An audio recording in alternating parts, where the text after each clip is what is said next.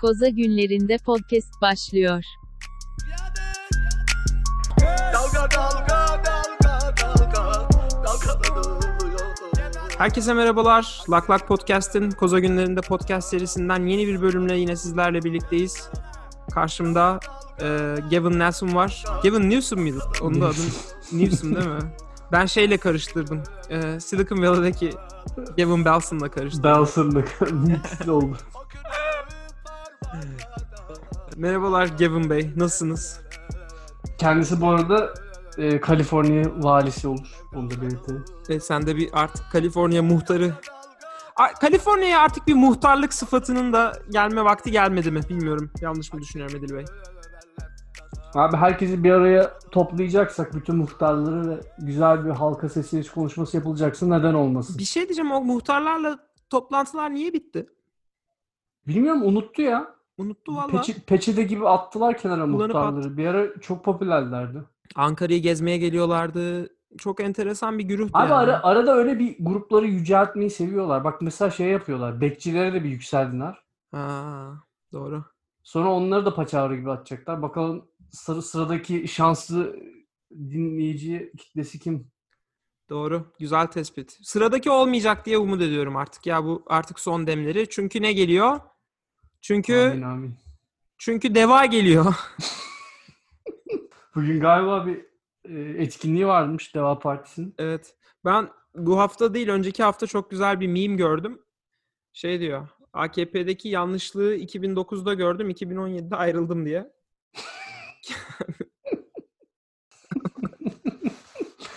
Aksiyon dediğim böyle alınır, şey alınır abi.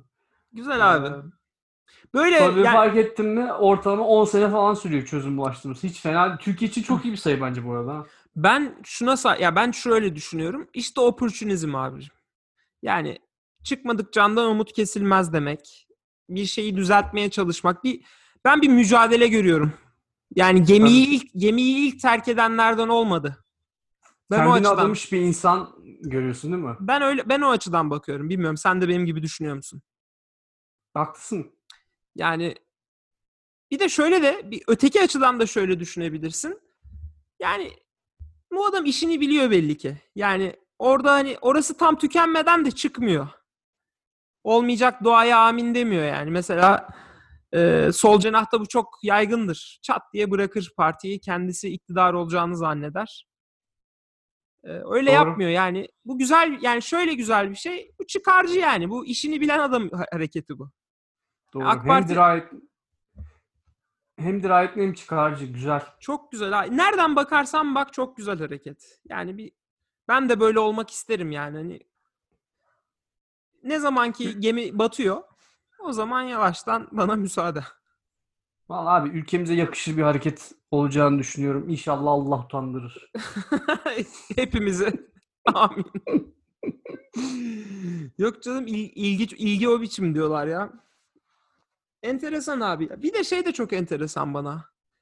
Böyle Türkiye'de hep böyle bir adet en azından yani benim çok bildiğimden değil ama genel olarak baktığında bir, bir şey yaşayıp dibine kadar hissedip ona her şeyi verip sonra onu gömmeyi seviyoruz biz. Ve ona ait hiçbir şey kalmasın istiyoruz. Yani mesela bugün Ana, Anavatan Partisi'nin, bugün Doğru Yol Partisi'nin, Demokrat Ee, Parti'nin. Demokrat Parti'nin şeyi okunmaması, aynı şekilde CHP'nin hiçbir şansının olmadığının düşünülmesi falan. Yani böyle illa yeni bir parti kuracak, yeni bir hareket olacak. İnşallah Deva Partisi'nin de bittiği günleri göreceğiz yani. Son, sonu benzer olur diyorsun. Ya ya bir- Sen bu, sen öyle bir şey mi istersin Deva Partisi için böyle e, hafif görkemli bir yükselişten sonra gerçekten posası çıkarılıp bir köşeye atılmasını tercih edersin yoksa daha böyle Doğu Perinçek veya hiçbir yere gelemese de hep, Demokrat Parti isterim. Yani evet. Zor, güzel bir soru. Yani hiçbir şeye yere gelemeyince de hep o etraftasın diyorsun. Ya, ya bir yere Evet. gelip tamamen yok oluyorsun. Valla e, bir kere şöyle söyleyeyim. Kimse Doğu Perinçek olamaz. Unutmayın ki Doğu Perinçek'e hiçbir şey olmaz. Doğru abi o şey e, ne derler sabit. evet. Artık ne sabiti de desem bilemiyorum da. Avogadro. Türk Türk politika dünyasının sabiti kendisi. Herkes onun etrafında şekilleniyor. Abi enteresan. Bugün şey bile Ali Babacan bile laf sokuyor. Kendini iktidar ortağı zanneden bir parti var diye laf soktu Doğu Perinçek'e. Ali Babacan bugün zamları da eleştirdi ya bu son alkol zamlarını. Onu da Valla- bari bahsetmişken Ya Ali Babacan'ın konuşmalarında benim beni rahatsız eden bir şey yok şu ana kadar. Onu söyleyebilirim. Bugün Ruşen Çakır'la konuşmasında şeyden bahsetti. Ee, ki hak verdim. Ee, bu 17 Aralık işte neydi o 27 Aralık 15-27 Aralık mıydı? 15 20 23 Aralık. mıydı? An şey ya O yolsuzluk davası. Yolsuzluk davaları, olayları onunla ilgili şeyi savundu ya. AKP'yi savundu. Dedi ki yani bunu bunun yaklaşmakta olan seçimlere dayalı yapıldığı, birkaç şeyi bir araya getirildiği, belgelerin kasıtlı olarak toplanıldığı ve bunun bir seçime darbe yapma çabası olduğu ortadaydı dedi. Halkımız da bunu gördü ve gereken cevabı verdi. Ama dedi ki işte ama o dönemde dile getirilen bu iddiaların da tarafsız bir şekilde ele alınması lazım. Yani çok politik bir cevap ama ya doğruluk payı da var tabii. Yani davanın politikleştirildiği gerçeğini de değiştirmiyor işin bir, boyutu Abi yani. davanın motivasyonu oydu ki zaten. Yani orada kimsenin aslında yolsuzluk peşinde olduğunu inanmıyorum ben arkasındaki odakları. Ha, Tamam. arkasındakiler evet. Tamamen işte o güç e, paylaşımının doğru düzgün yapılamamasından kaynaklı. Ya biz bu adamları nasıl elimine ederiz? Gücü tarafımıza, kendi tarafımıza çekeriz. ama işte Seçmeden ibaret yani. iyi de yani halkın sağduyusu şey mi olmalı? E o sen beni şekillendirmeye kalkıyorsun o zaman ben bunu görmezden geleyim mi olmalı yani? Bütün bu Bunun halkın sağduyusu diye bir şey var mı ki? Yok tabii yok doğru diyorsun. Yok. Ama yani bu işin de hakikaten ya üzerinin de kapatılmaması gerektiğini söyledi. Ee, ya baskılarla ilgili güzel şeyler söylüyor. Ee, bilmem. Huk şeyle ilgili internetle ilgili yasaklarla ilgili zaten tavrı herhalde ortada biri. Valla neyse bilmiyorum. iyidir ya. Bir harekettir Yani ya. iyi, iyi şeyler söylüyor. Bir yer iyi, iyi bir hareket olduğunda katılıyorum. En azından bir ortalığı karıştırsa bile ya benim için ya, ya benim açımdan gayet yerinde bir olay olur. Aa, Tek sıkıntısı abi bizim ülkede özellikle çok e, sıklıkla gördüğümüz bir olay. Ya o söylemek çok kolay anladın mı? Yani AKP de zamanında söylüyordu. Yani belki aramızda daha genç dinleyiciler vardır tam olayı hatırlamayan, idrak edemeyen ama ben adamların e, zamandaki e, söylemlerini çok net hatırlıyorum. Ve bazıları çok böyle Türkiye'yi gerçekten bir üst seviyeye taşıyabilecek vaatlerdi ama olay e, pratiğe geldiği zaman öyle şeyler yaşanmıyor yani. Ama abi Olmuyor. şöyle bir fark var. AKP bunları söylerken de AKP'nin takiye yaptığını düşünüyorduk ve şey ortadaydı. Hmm. Abi ikinci döneminde ben ilk döneminde herkesin öyle düşündüğünü çok zannetmiyorum Onur ya. Yani bu ilk e, henüz Ya, kimin ne olduğunu bilemem tabii. konsolide konsolide olmadığı dönemlerde. Yani o ilk e, bir kere zaten e, şey anlayışı vardı herkes ya bu adamlar yanlış bir şey yaparlarsa çıkıp kafalarına vuracak bir e, bir takım şeyler var diye. E, işte hani ideal tabii ki bu, şekilde olması doğru değil de atıyorum bir yargı var, bir ordu var şeklinde bir güvence vardı ve e, olay tamamen şeyden sonra saptı bence ya. Hani ben ilk dönemde bu arada savunduğumdan değil, şey anlamda söylüyorum yani.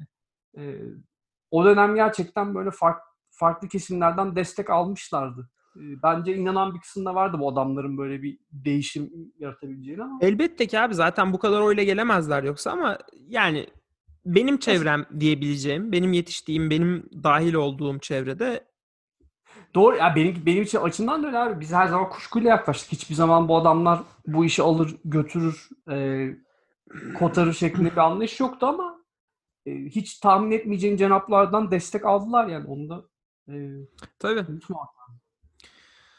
Ee, neyse ben Ali Baba yani ben bireysel olarak Ali Babacan nezdinde Tayyip Erdoğan'dan daha az şüpheye sahibim. Tayyip Erdoğan'ın e, şeyinden. Ya ilk dönemki de öyle- halinden ama çocuktum yani o yüzden bilemiyorum. Bir şey diyemiyorum yani bunu Ya değerlendirecek. ben de öyleyim çünkü en azından adamın e, kafasının çalıştığını biliyorsun. Hani bir, bir şeyler becermiş, hayatta bir şeylere ulaşmış bir insan. E, hani bu demek değildir ki ileriki görevinde veya artık ne yapacaksa başarılı olacaktır ama en azından geçmişine baktığın zaman elle tutulur birkaç bir şey var. Ee, gel gör ki işte AKP kanadında aynı şeyi çok sık rastlayamıyorsun yani abi birbirlerini toplamışlar doldurmuşlar şey gibi yaşanıyor yani tatlı bir kabile hayatı var. Vallahi işte aynısına dönüşme ihtimali Babacan'da da olabilir mi bilemiyoruz. Olabilir. Neyse. Olabilir abi olabilir. Daha erken bir şey demek. Neyse çok fazla reklamını yaptık artık bir, biraz da bize para atsın diye. 140 jurnozdan sonra bize de bir 3-5 atar diye umuyorum.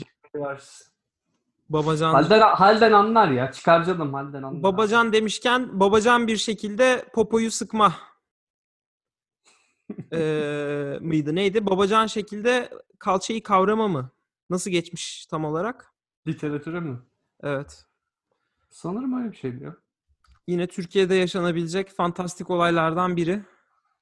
Eee, hemen bakalım kelimeye. Babacan bir tavırla.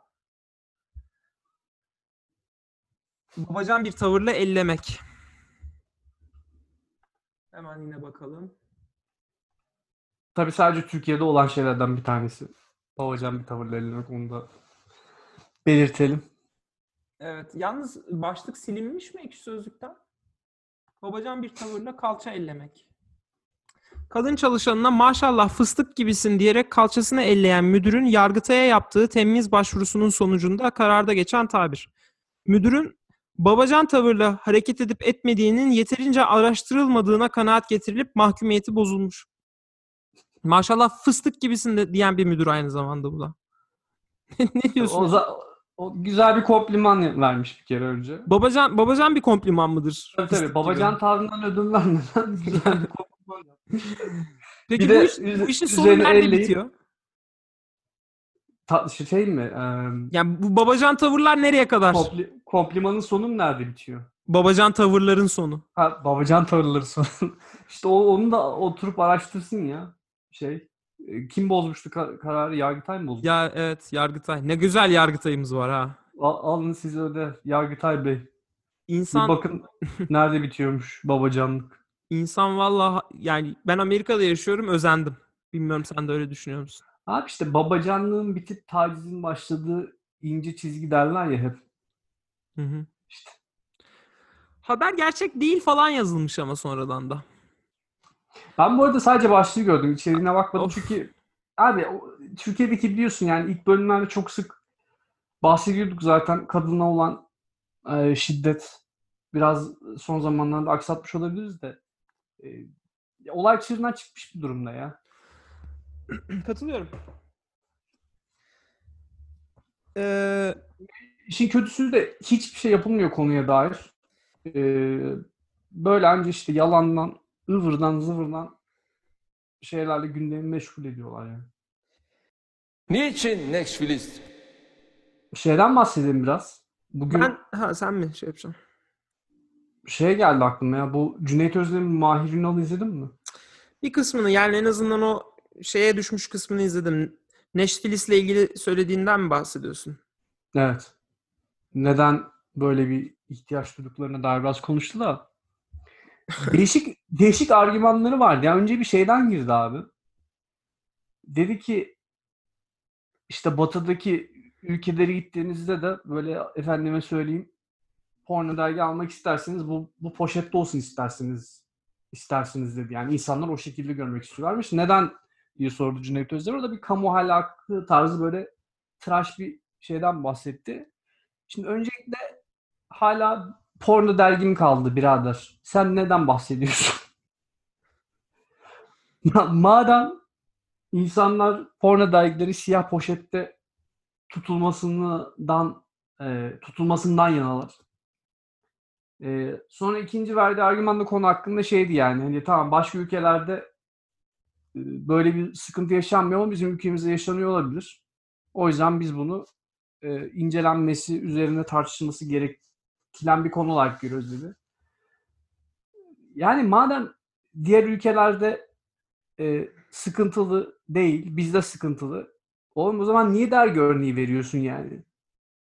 Hani işine geldiği zaman batıdan Örneği veriyor adam, yapıştırıyor. Bak dergi oldu onlar da kapalı olsun istiyor diyor. Ondan sonra başka bir e, işte şeyde konuşma noktasında ya işte orada problem olmayabilir ama bizde problem diye geçiştiriyor. Oo ne güzel hayat ya. Bunun bir adı var. Çok uzun yıllar önce konmuş bir adı var. Bu İslamcı omurgasızlığı. İnanılmaz bir şey abi. İnanılmaz Bu, yani. yani bu budur işte. Bunun hiç lafı eğip büküp uzatmanın alemi yok. Bütün tuşlara basıp savunma yapmaya çalışmak da buna bir örnek olarak verilir. E aklına gelen her şeyi sağ, sağ- yani bir mantıksal bir düzlem olması gerekmiyor. Bir, Abi omurga- Şerif- işte bir omurgasızlık sinmiş. Yani mesela ben hala şunu anlayabilmiş değilim. 18 yaşını geçmiş herhangi bir insanın bir porno siteye girmesi neden yasak bu ülkede? Ha şimdi çok güzel bir konuya. Ben şey diyecektim abi yani cherry picking, picking'in de bir adabı var. Anladın mı anasını satayım yani. O, orada onu yapan insanlar bile böyle dangoz dangoz hareket etmiyorlar ve iki, çok mantıklı bir noktaya değindi. Ee, niye yasak abi? Neden yasaklıyorsun? Ya po- porno yani tam olarak ne, ne açıdan yasak? Toplum ahlakını bozmak ne demek? Sevişmeyecek Ay- miyiz? Yani daha abi bu mastürbasyon yasak mı mesela? kamu ahlakı diye konuşuyorlar. E tamam abi herif evinde yani Evinde oturup, ha. oturup sokakta izlemiyor ki bunu. Yani Aynen. onu yapanlar da var ayrı mesele de. Ulan evinde izlemek isteyen adama da izin vermiyorsun. Hayır yani oldu olacak. Gerçekten mastürbasyonu yasaklayın, yapanı bassın polis. Yani Vallahi ben ve yani buna harcanan emek, para ben anlayabilmiş değilim. İnsanlar sevişmesin mi isteniyor? İnsanlar yani bu hiç olmamış olmayan, var olmamış bir şey gibi mi? Yani neden hakikaten porno neden yasak ya? Ben bunu anlamakta güçlük çekiyorum. Yani dinimize uygun değil mi? O, o mu şey- açıklama? Bir şey abi eşeğsiz yürüyoruz ya bizim dinen. Bizim Ben- o, o şekilde yani bizim bu. Ya hakikaten bu- ya inanılmaz bir şey ya. Hakikaten inanılmaz bir şey. Ne neyse abi adam Ya ve bu hani Yani bu, yine- bununla, bu bunu yaptıkları için ben şeyi anlamıyorum. Yani ülkeyi tam olarak ne düşünüyor? Yani mesela Mahir Ünal ya ülk iyi oldu. Ülkedeki pornoyu da yasakladık. Mi- millet ne yapmıyor? Mesela porno izlemediği için insanlar artık eskisine göre daha ne? yani ne oldu? Yani toplumda ne değişti ya? Ya da televizyonda sigara görselleri, alkol görselleri azaltıldığı için toplum artık daha ne? Doğru. Bir onu da söyleseler ne olduğunu biz de en azından anlamış oluruz. Yani adamların kafasında böyle bir e, şey vardı. E, bir sonuca ulaşmak vardı. Biz de anlarız ya. Ha tamam bak bundan dolayı adamlar böyle davranmış diye. Neyse ya bu geri zekalılık ya başka bir yani ben hakikaten anlam veremiyorum bu şeyin yasaklanmasına. E, Ne oluyor yani? neyse. Neyse. Ha bir de abi zaten daha şeylere falan hiç girmiyoruz dikkat edersen. Netflix'in paralı bir platform olması. Ha yani ha bir de o var yani. E, yani girip ne izlemek istiyorsan hiçbir şekilde gözüne sokmuyorlar adam. İlla bunu izleyeceksin. illa içerisinde e, ne bileyim işte LGBT'yi e, içeriğin olduğu şeyi izleyeceksin diye bir zorunluluk da yok yani. E, gerçi bunu dediğin zaman da bu sefer işte şey demeye başladılar. Daha önceki bölümlerde de konuşmuştuk. İşte artık her e, şeyde dizide gerekli gereksiz böyle bir karakter oluyor. Böyle bir şeyden bahsediyorlar. Tarzı bir argüman sürmeye başladılar. E, abi içeriyor. İzlenme. Yani adamlar böyle bir şey yaratırken onu koymak istemişler. İzlemeyeceksin yani. Ya bunun çözümü şey değil abi. Bizim istediğimiz şekilde senaryo yazalım. Bu böyle olsun, şu şöyle olsun falan demek değil yani. Bu bir tane gençlik dizisinden örnek verdiler de Aşk 101 diye. Mesela orada bir tane eşcinsel karakter artık o da tam belli değil bu arada. Eşcinsel bir karakter olması isteniyormuş. Bunlar müdahale mi etmişler yoksa e, ora, o, o durum da biraz muallak aslında. Onu da tam anlamadım. Öyle Yani bir mesela benim vergilerim şöyle mi? Türkiye'de vergi ödeyen bir vatandaşın ki vergiler konusuna da gireceğiz. Mesela sen alkol içiyorsun. Bundan vergi alıyor devlet. alıyor doğru. Alkol pahalandıkça vergi miktarı sabit değil biliyorsun. Yüzde olduğu için. Daha doğrusu yüzde olarak sabit ama miktar olarak sabit değil. Mesela alkol 200, 200 liraysa yüzde 10'sa 20 lira ödüyorsun. Tabii yüzde 10 Aynen. maalesef değil. Aynen. Şimdi AKP'nin şöyle enteresan bir mantığı var. Ee, yüzdeleri de değiştiriyor yıldan yıla. Böylelikle diyor biz yani düzenleme yaptık ve çağ yani şeye zamana uydurduk diyor. Mesela %10 değil de diyor şimdi bu sene artık her şeyin fiyatı arttı. O yüzden onu %20 yapıyorum diyor. Tabii tabii değişim ayak uyduruyorlar yani. Yani böylelikle mesela 200 200 liralık bir içkin 250 lira oldu. 25 lira vergi ödeyeceksin ya. Evet. Hayır şimdi onda %20 yapıyor bir de oradan 50 ödemiş oluyorsun. Çok olmaz, mantıklı. olmaz abi. Olmaz. Yani Çok mantıklı. Çünkü böyle matematik böyle çalışan bir şey zaten. Tabii tabii. Ya sabit bırakmak isteyeceğim bir şey varsa o biliyorsun bahsettik bölümde omurgasızlık yani. Onun harici her şey değişmek zorunda yani. Aynen. Sonra şimdi sen bu bu insanların vergilerini alıyorsun. Sonra diyorsun ki kardeşim diyorsun ben bu vergilerle sana şöyle bir hizmet veriyorum diyorsun. Bir tane bir grup oluşturacağım ben. Bu grup Netflix'teki e, içerikleri e, senin yerine daha yayınlanmadan, daha çekilmeden ben bunun içeriğine bakacağım.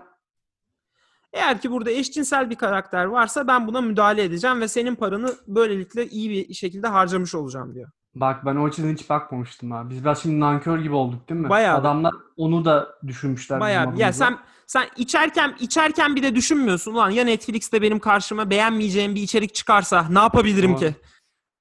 Doğru. düşünsene Elin yani. ayağın birbirine girer. Allah'ım ne Çünkü yapacağım zor, ben? zorla gözüne sokuyorlar Netflix'i atıyorum. Tabii. Para da Gözüne ver, sokunca- verdirtiyorlar. Tabii bir de şeyler var abi. Gözüne sokulunca senin bir anda cinsel yönelimin de değişiyor ya anında. Yani mesela bugün böyle Evet. ben bir gördüğüm zaman aman Allah'ım aklım erkeklere falan gidiyor bir anda. Doğrudur. Doğrudur. Mesela ben de eee yani televizyonda sansürlendiğinden beri ne eee, alkol e, içmişliğim var. Sigarayı zaten hiç yani ağzıma O da değdirmemişim. çok efektif bir yöntem. Yani birçok uyuşturucu bağımlısı falan zaten biliyorsun televizyonda gördükleri için Evet evet. eee, böyle bir yola sapmış olduk. Ben bu arada konuştukça daha çok anladım ya. Anladın Şey, değil mi? Mahir Ünal ne demek Çok çok mantıklı yani. Çok man- Yani. Ke- ke- Konuşurken konuşurken çok kakafoni gibi gelmişti ama şimdi taşlar Yok yok oturdu. yok. Biraz biraz düşünürsen Mahir Ünal'ı anlarsın ki kendisi gerçekten çok zeki bir karakterdir. Çok iyi düşünür. Bu yeşil top e, fikrinin de e, Arkasında o mu varmış? arkasındaki- Mega, mega Mind. Mastermind e, Mahir Mahir Bey o fikrinde şeydir ve o fikri de biliyorsun şu şekilde sona erdirdi. Artık buna gerek yok dedi. Bu hedefine ulaşmış bir harekettir şeklinde sona erdirmişti. Çok Doğru, gerçek ya doğrudur. Ölçüp bitmişlerdir ne diyeyim. ülkenin Bakmışlardır. ülkenin gerçekten bu kadar e, kaliteli ve bu kadar işine hakim ellerde olduğunu bilmek beni mutlu ediyor. Ve buna soru Kendisini soran daha- mesela Cüneyt Özdemir mesela. Çok köşeye Hı. sıkıştı. Çok iyi gazeteci bence. Tabii tabii. Çok iyi gazeteci. İşini çok do- hiç karışmadan sadece soruyu soruyor. E, birkaç kere ısrar ediyor. Ama onun dışında hiç eleştirmiyor. Çünkü gazetecinin görevi bu değil. Tabii değil. Yani neticede bizim gibi oturup böyle tartışarak kendi bulmamız lazım. Sonuca kendimiz ulaşması lazım. Yani Şimdi onu- Cüneyt orada topa girseydi biz nereden anlayacaktık abi bizim alkolden alınan vergilerin bize content olarak geri döndüğünü anlayamazdık. Anlayamazdın sen. Onu yani o izley onu şöyle söyleyeyim. Onu amatör bir izleyici öyle sıradan halk öyle bir anda anlamaz. Onu biraz böyle bir beyin fırtınası lazım. Ay beyin fırtınası demişken Bir diğer beyin aynen bir diğer beyne de geçelim. Buraların beyni.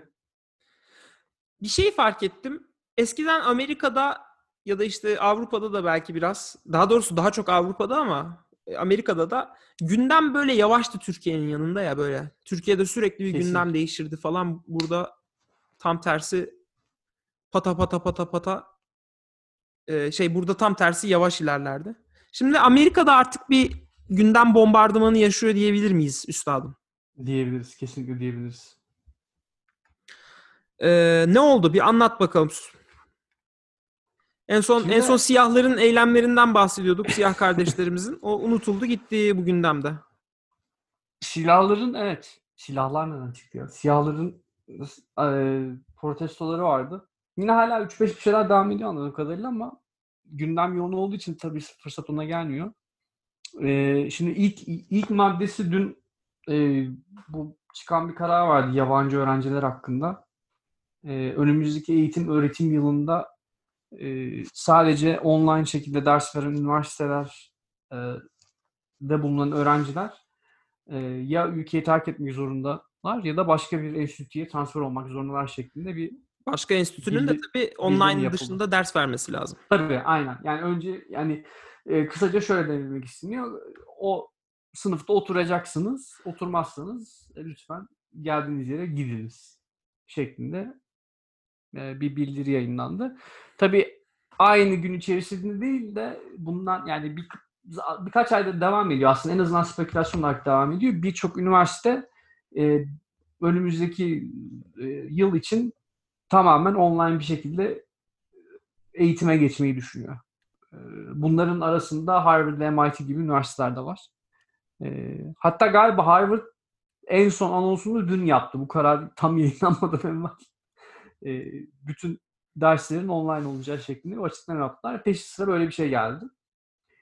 Ee, tabii e, yani sen de ben de zamanında aynı vizeyle öğrenci yaşamış insanlar olarak olayın ne kadar sıkıntılı olduğunu birinci elden biliyoruz. Ee, ki bu yeni çıkan karara gelmeden evvel e, de bir sıkıntılı süreç vardı Amerika'da öğrenci olmak konusunda. E, her açıdan. E, şimdi bir de üzerine gayet güzel bir tuz biber ekti. E, buradaki yakışıklı sarı sabur. E, şimdi durum şey e, yani birçok insan ne yapacağını bilmiyor. Ya başka yere transfer olmak zorunda ki burada çok kolay bir olay değil yani özellikle e, master ve doktora gelmiş öğrenciler e, araştırmalarını, hocalarını bırakıp e, başka bir yere transfer olmak ya çalışacaklar. E, hali hazırda e, öyle bir durum olmayabilir. Yapamaz abi. E, yapamazlar yani. E, Ki başka üniversitenin de kriterleri var. Nasıl bir anda böyle e, oraya isteseler de bütün kriterleri yerine getirseler dahi kapasite sorunu var, ıvırı var, zıvırı var. E, inanılmaz bir karar yani. Şimdi çok çok ani çünkü Ağustos'un 15'inde başlıyor okullar buraya ve yeni gelenler genelde Ağustos'un 10'unda falan damlamaya başlıyorlar. Aynen, Bu da aynen, bir ay kalmış gibi bir şey oluyor. Birçok aslında yani zaten birçok yurt dışındaki hali hazırda yurt dışında bulunan öğrencinin kafası zaten karışıktır. Nasıl uçacağım, nasıl geleceğim diye ama bir, bence asıl sıkıntı ilk defa gelenlerden çok hazır hali hazırda burada olanların da bundan etkileniyor olması. Çünkü adam ülkeyi terk edin diyor. Gerçi zaten yani yani şeyi de yani bir, bir sürü detay da tabii açıkta. Mesela atıyorum üniversite tamamen online'a geçmedi ama senin alacağın dersler online. Var mı olabilir mi mesela öyle bir şey bilmiyorum. Ee, eskiden de online dersler verilebiliyordu mesela. Ee, üniversite tamamen online'a geçmiş olsa bile sen master yapıyorsan, hocayla çalışıyorsan onları nasıl saydıracaksın? Mesela Harvard tamamen online'a geçtim diyor ama orada research yapanlar herhalde online yapar. Yani nasıl olacak onlar? Belirsizlikler var ve bu belirsizliklerin çözülmesi için geç, çok kısa bir süre var ve birçok yerde çok e, kapasitesinin altında performansla çalışıyor ki nasıl bu kararlar verilecek bilmiyorum. Aklıma ilk gelen şu oldu. Yani ben bir öğrenci olsam ve etkileniyor olsam ve Türkiye'ye dönmek zorunda kalsam burada arabam, evim, bankadaki hesabım ne olur? Mesela evin kirasını ödemeye devam edecek. Eşyalarından kurtulacak halin yok. Bir yıl boyunca evin kirasını öylesi havadan ödeyeceksin. Ama burada olamayacaksın. Ee, Doğru abi çok çok sıkıntılı ya. Yani ya dönmek oku- istesen okul asistanlık abi- parasını sana ödeyecek mi mesela öyle bir durumda? Sen Türkiye'deysen. Gitmek Bilirim. zorunda kal. Ya da cepten ödüyorsan bile madem Türkiye yani bu kadar son dakikada söylenmesi de garip. Bunun koronaya ne faydası olacağı zaten tartışmalı. Yani madem böyle bir karar alacaktın anasını satayım. e, Aralık şeyde Ocak'ta Çin'den gelenleri engelleseydin. İlla böyle bir karar alınacaktıysa. Ya da halihazırda burada olanları en azından tamam kalın de. Niçin? Niçin? H1'la ilgili şey vardı. Zaten benzer bir durum vardı. H1 vermemeye karar verdi Trump. Bunu zaten dile getirmiştik. Şimdi burada iş biraz daha şeye geliyor. Hali hazırda Amerika'da olanlar sadece H1 alabiliyor. Dışarıdan gelenler H1 Doğru. alamıyor. Ee, ve şey sen de H1 başvuramıyorsun. Ee, yurt dışındayken H1'a başvuramıyorsun. Diyelim ki master'ının ikinci yılındasın. Ve artık Amerika'da olamayacağın söylendi. Nasıl iş bulacaksın? Nasıl H1'a başvuracaksın? Kabus gibi ya. Kabus gibi. Ya da master'da değil lisansının son, son yılındasın. Okulun online'a karar verdi. don- dondurursun herhalde ama o zaman evi ne yapacaksın? Evin kirasını, zartını, zurtunu iki yıl mı ödeyeceksin? Her halükarda çok zorluk çıkaracak bir olay ya. Yani gerçi bugün e, MIT açıklama yapmış. Şey diyorlar. E, online onlar da böyle online only düşünüyorlardı. Şimdi bu çıkan haberler sonrasında belli bir kısmı kampüse getirelim. E, onları da işte yabancı öğrenciler olsun. Son sınıftakiler olsun. Bir de böyle atıyorum labda bulunması gereken insanlar olsun şeklinde bir düzenlemeye gitmişler. Yani okullar devletin arkasından iş mi çeviriyorlar? Aynen paralel bir yapılanma olmuş hemen. Arkadaş ya. Her yere el attılar valla. Abi bu ben ben soğudum ya. Bu bilmiyorum. Trump bence yani eğer Amerikan halkı bir kere daha Trump derse bence vermek istedikleri mesaj çok net. Yani daha fazla yabancı istemiyoruz. Bu multicultural yapıyıdan sıkıldık. Biz bu değiliz artık. Mesajı ben ben çok net alıyorum yani bir yabancı olarak bunu. Ya Var, var. Yani abi önceden çok sıkıntı değildi çünkü gelen yabancılar böyle boktan boktan işlerle uğraşıyorlardı. Yani boktan dediğim en azından şey hem getirisi yüksek olmayan hem de işte insanların sosyal hayatta çok saygı duymadığı mesleklerle uğraşıyorlardı. Şimdi biraz daha e, işte insanlar başarılı olunca başarılı olunca artık herhalde batmaya mı başladı nedir? Yok ya. Eskiden de aynı aynı sorunlar. İşte beyaz ve Hristiyanlık birazcık e, kabul edilebilir bir şeymiş ama yani Amerika'nın tarihine baktığında İrlandalılarla İtalyanlar çok mu iyi anlaşmış? Onlar da birbirlerine karşı mafyalaşmışlar. Yani tabii canım yani çok iyi anlaşan bir grup olduğunu hiç düşünmüyorum da bence eskiden böyle çok biraz daha tahammül ediyorlardı insanlar. Hadi ya tamam falan siz de bir şeyler yapıyorsunuz diye. Şimdi o, o tahammül olayları tamamen ortadan kalktı. Ya işte o kalktı mı yoksa çok daha fazla Mesela içte- anlıyor, ben senin demek istediğini anlıyorum. Sen, bence hiçbir zaman yoktu tahammül demek. Yo, demek. bence bence her zaman vardı. Çok fazla iç içeyiz artık. Ve Bir sıkıntı ya. Ben bu içinden geçtiğimiz dönemin geçen onu düşünüyordum. Zaten sana da söyledim bu bölüm biraz kafa ütüleyeceğim bu konuda diye ama çok uzattık. Kısa sadece herkese bir beyin jimnastiği gibi benim düşündüğüm gibi şeyleri paylaşacağım. Ee, hani hep böyle şey diyor. Geçmişte okurken mesela Osmanlı'nın çöküş dönemi diye okursun ya mesela. Ben onları şeyde lisede ya da işte ortaokulda okurken şey diye düşündüm. Ya böyle mesela biz çöküş dönemi diyoruz ya o dönem yaşayanlar fark etmiyorlar mıydı? Mesela şey yani düşünsene hani ya şu anda çöküş döneminden geçiyoruz falan filan. Yani, hani çok enteresan bir his değil mi mesela? Ge- gelecekte şöyle öyle böyle adlandırılacak olmak. Neyse e, ya da Abi Nazilerin haberi yokmuş ya Rus tankları şey yapana kadar. O hesap yani. o anlamda değil benim demek istediğim. Yani halkın bir şeyin farkında olmaması dediğini anlıyorum ben de. Ya bir de sonradan adlandırılıyorsun ya böyle. Yani birileri senin yaşadığın dönemin aslında eee, bir tarihsel bir önemi olduğuna karar veriyor.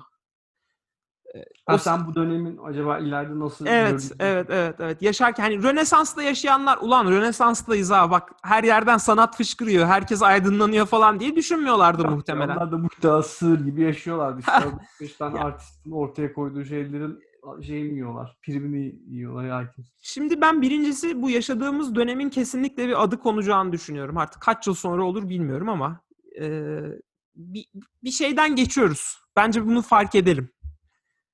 Bir, bir anormallik var yani o kadar şey değil. Bir adı konacak ama içindeyken anlaşılmıyor. Ben e, şey olarak görüyorum yani bu internetin başlattığı ya da işte bu komünikasyonun başlattığı bir şey olarak görüyorum. Yalnız sıkıntı şu ki hani Rönesans'ı düşündüğümde aklıma gelen o olmuştu. İnsanların bilgi almaya erişiminin arttığını söyleniyor ya hani kilisenin etkisinden kurtulup herkesin e, bilgiye erişimi. E, bir şekilde insanlar yanlış tek bir bilgi kaynağından doğruyu aktaran on- çok fazla bilgi yani daha doğrusu doğruyu aktaran bilgi kaynağına ulaşmışlardı. Şimdi de Ekşi Sözlük'ten bahsediyorsunuz. efendim Evet, Ekşi Sözlük'ten bahsediyorum. 1999'da Sedet'in Clairvoyant'a aşık olmasıyla başlayan süreç. ya şey pardon çok dedi, diyeceğim unutma, da en son demecini gördün mü ya şeyin? Taylan Evet. Yıldız'da. Taylan Yıldız'aydı galiba. Ee, ne yazmış altına bir şeyler yazmıştı ya.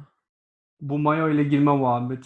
Evet fakirlik üzerine. Biri de demiş ki abi yir- baktım 20 liraya şey var ya. Sedet yine farkını konuşturdu ya. Hiç böyle bir hep, gördü. Yani o hep böyle bir dışarıdan bir öyle bir üçüncü gözü var Sedef'in. var var açılıyor arada bir. Niçin Next Şu andaki sosyologlar, psikologlar bu konularda yeterince araştırma yap yapıyorlar mı? Yoksa bu araştırmaları yaptıranlar da zaten sosyal medya şirketlerin bilmiyorum ama bir bil- bilgi bombardımanına dönüşmüş durumda. Hani Rönesans'ta nasıl ki doğru bilgiye ya da işte gerçekliğe ulaşmayı yaşadı halk. Kilisenin dayatmalarından kurtulup.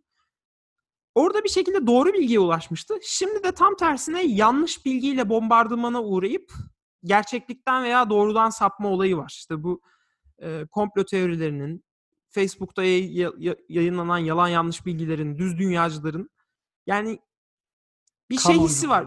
Bir evet QAnoncuların bir Rönesans hissi yaşıyor insanlar. Lan bana yıllardır yalan söylüyorlardı çünkü bilgi tek bir kaynaktan geliyordu gibi düşünüyor. İşte onu da zaten devlet kontrol ediyordu. Ya böyle bir sahte Rönesans hissi yaratılmış durumda. Ee, bence yani internet kötü bir şey kesinlikle değil. Çok fazla çok güzel doğru bilgiye ulaşıyorsun ama bir şekilde bir şeyler kontrolden çıktı ve böyle bir sosyal medya zehirlenmesi denebilecek bir çağdan yaşıyoruz. Instagram da bunun bir parçası, Robinhood da bunun bir parçası. Yani evde oturan çocukların e, kumar oynar gibi şeye girmesi de bunun bir parçası. O yüzden hani bu yaşadığımız döneme bir ad verilecek ve çok fazla boyutları olacak. Nasıl ki Rönesans'ta da çok fazla boyutlar vardı. Ama bizde hani biraz şey var işte. En azından şu anda hani sonunu bilemiyorum ne olacak ama şu anda sanki iş boka sardı gibi. Hani bu süreç bittiğinde belki öyle hissetmeyeceğiz ama belki bilmiyorum Tabii belki ne kadar süreceği de Evet. Biraz 200, kork- 200 yıl sonra bu podcast'i dinleyen bir genç olursa hani şey desin ya. O zaman da bu işin farkında olanlar varmış yani. Ama anlamıyorsun yani ne olacağını. doğru. Son olarak dünyadaki zeki insanlardan bahsediyorduk. Mahir Ünal dedin, Trump dedin. Ee, Sedat dedin. Başka Jair, Sedat dedin, Sedat dedin. Ee, Jair Bolsonaro. Ha şey şifayı kapmış galiba. üstad. Şifayı kapmış Jair Bolsonaro'muz. Aslında şifayı kapanlar da ilk başta ben oradan gönderme yapacaktım ama e, Gavin, Gavin uh, Newsom'un ilk eşi kim? Bildin mi? Hanzade Sabancı kim? Hanzade Sava doğru bildin. E, ne bi- bilmem ne Guilfoyle. Şu anda e, şeyin Trump Jr.'ın şeyi kız Ha, arkadaşı. Onun sevgilisi mi? O da o da kapmıştı şifayı. O da kapmış şifayı. Bu arada kadının Anon. kad- QAnon teritorisine girdik galiba şu anda. Kadının yalnız karakter çizgisi nasıl? Demokratlardan Republicanlara bir yılansı gece fareleri. Nihat Genç'e de selam yolluyorum. O da bir beyin takımından değerli bir üye. Var mı diyeceğim bir şey? Şeyde yakalandı bu arada. Şu Ghislaine Maxwell var ya Jeffrey Epstein'in. Aa o ya, ha, yakalandı derken hastalığa değil yani şey olarak yakalandı. Yok yok şey yakalandı. O Tutuklandı. ama hastalığa haftaya haftaya ölebilir o ya. O in- O intihar mı? Sen in- rahmet eylesin sen diye- intihar mı diyorsun?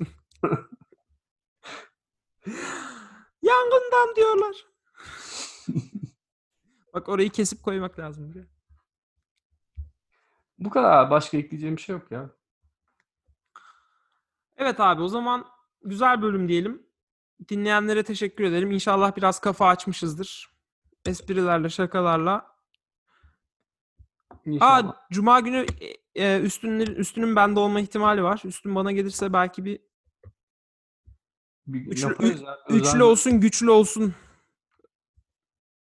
Özel bölümü çekebiliriz. Tamamdır. Evet. Sen Tamam. de bu arada şeyine giderken kayınbabana tıraş olup gitmişsin. Onu da saatler olsun diyorum. Tıraş olup mu gitmişim? Ha yok. El öpmeye gittiğim belli oluyor vallahi şu parlak suratında. ben her zaman iki dirhem bir çekirdek gezerim. Onur beni Ya bu he kadar he. zamandır tanıyamamışsan üzdü bu demecim beni. Ya he. Hadi görüşürüz sevgili dinleyenler. Evet maskenizi takmayı unutmayın. Hoşçakalın. Bye. Koza günlerinde podcast sona erdi.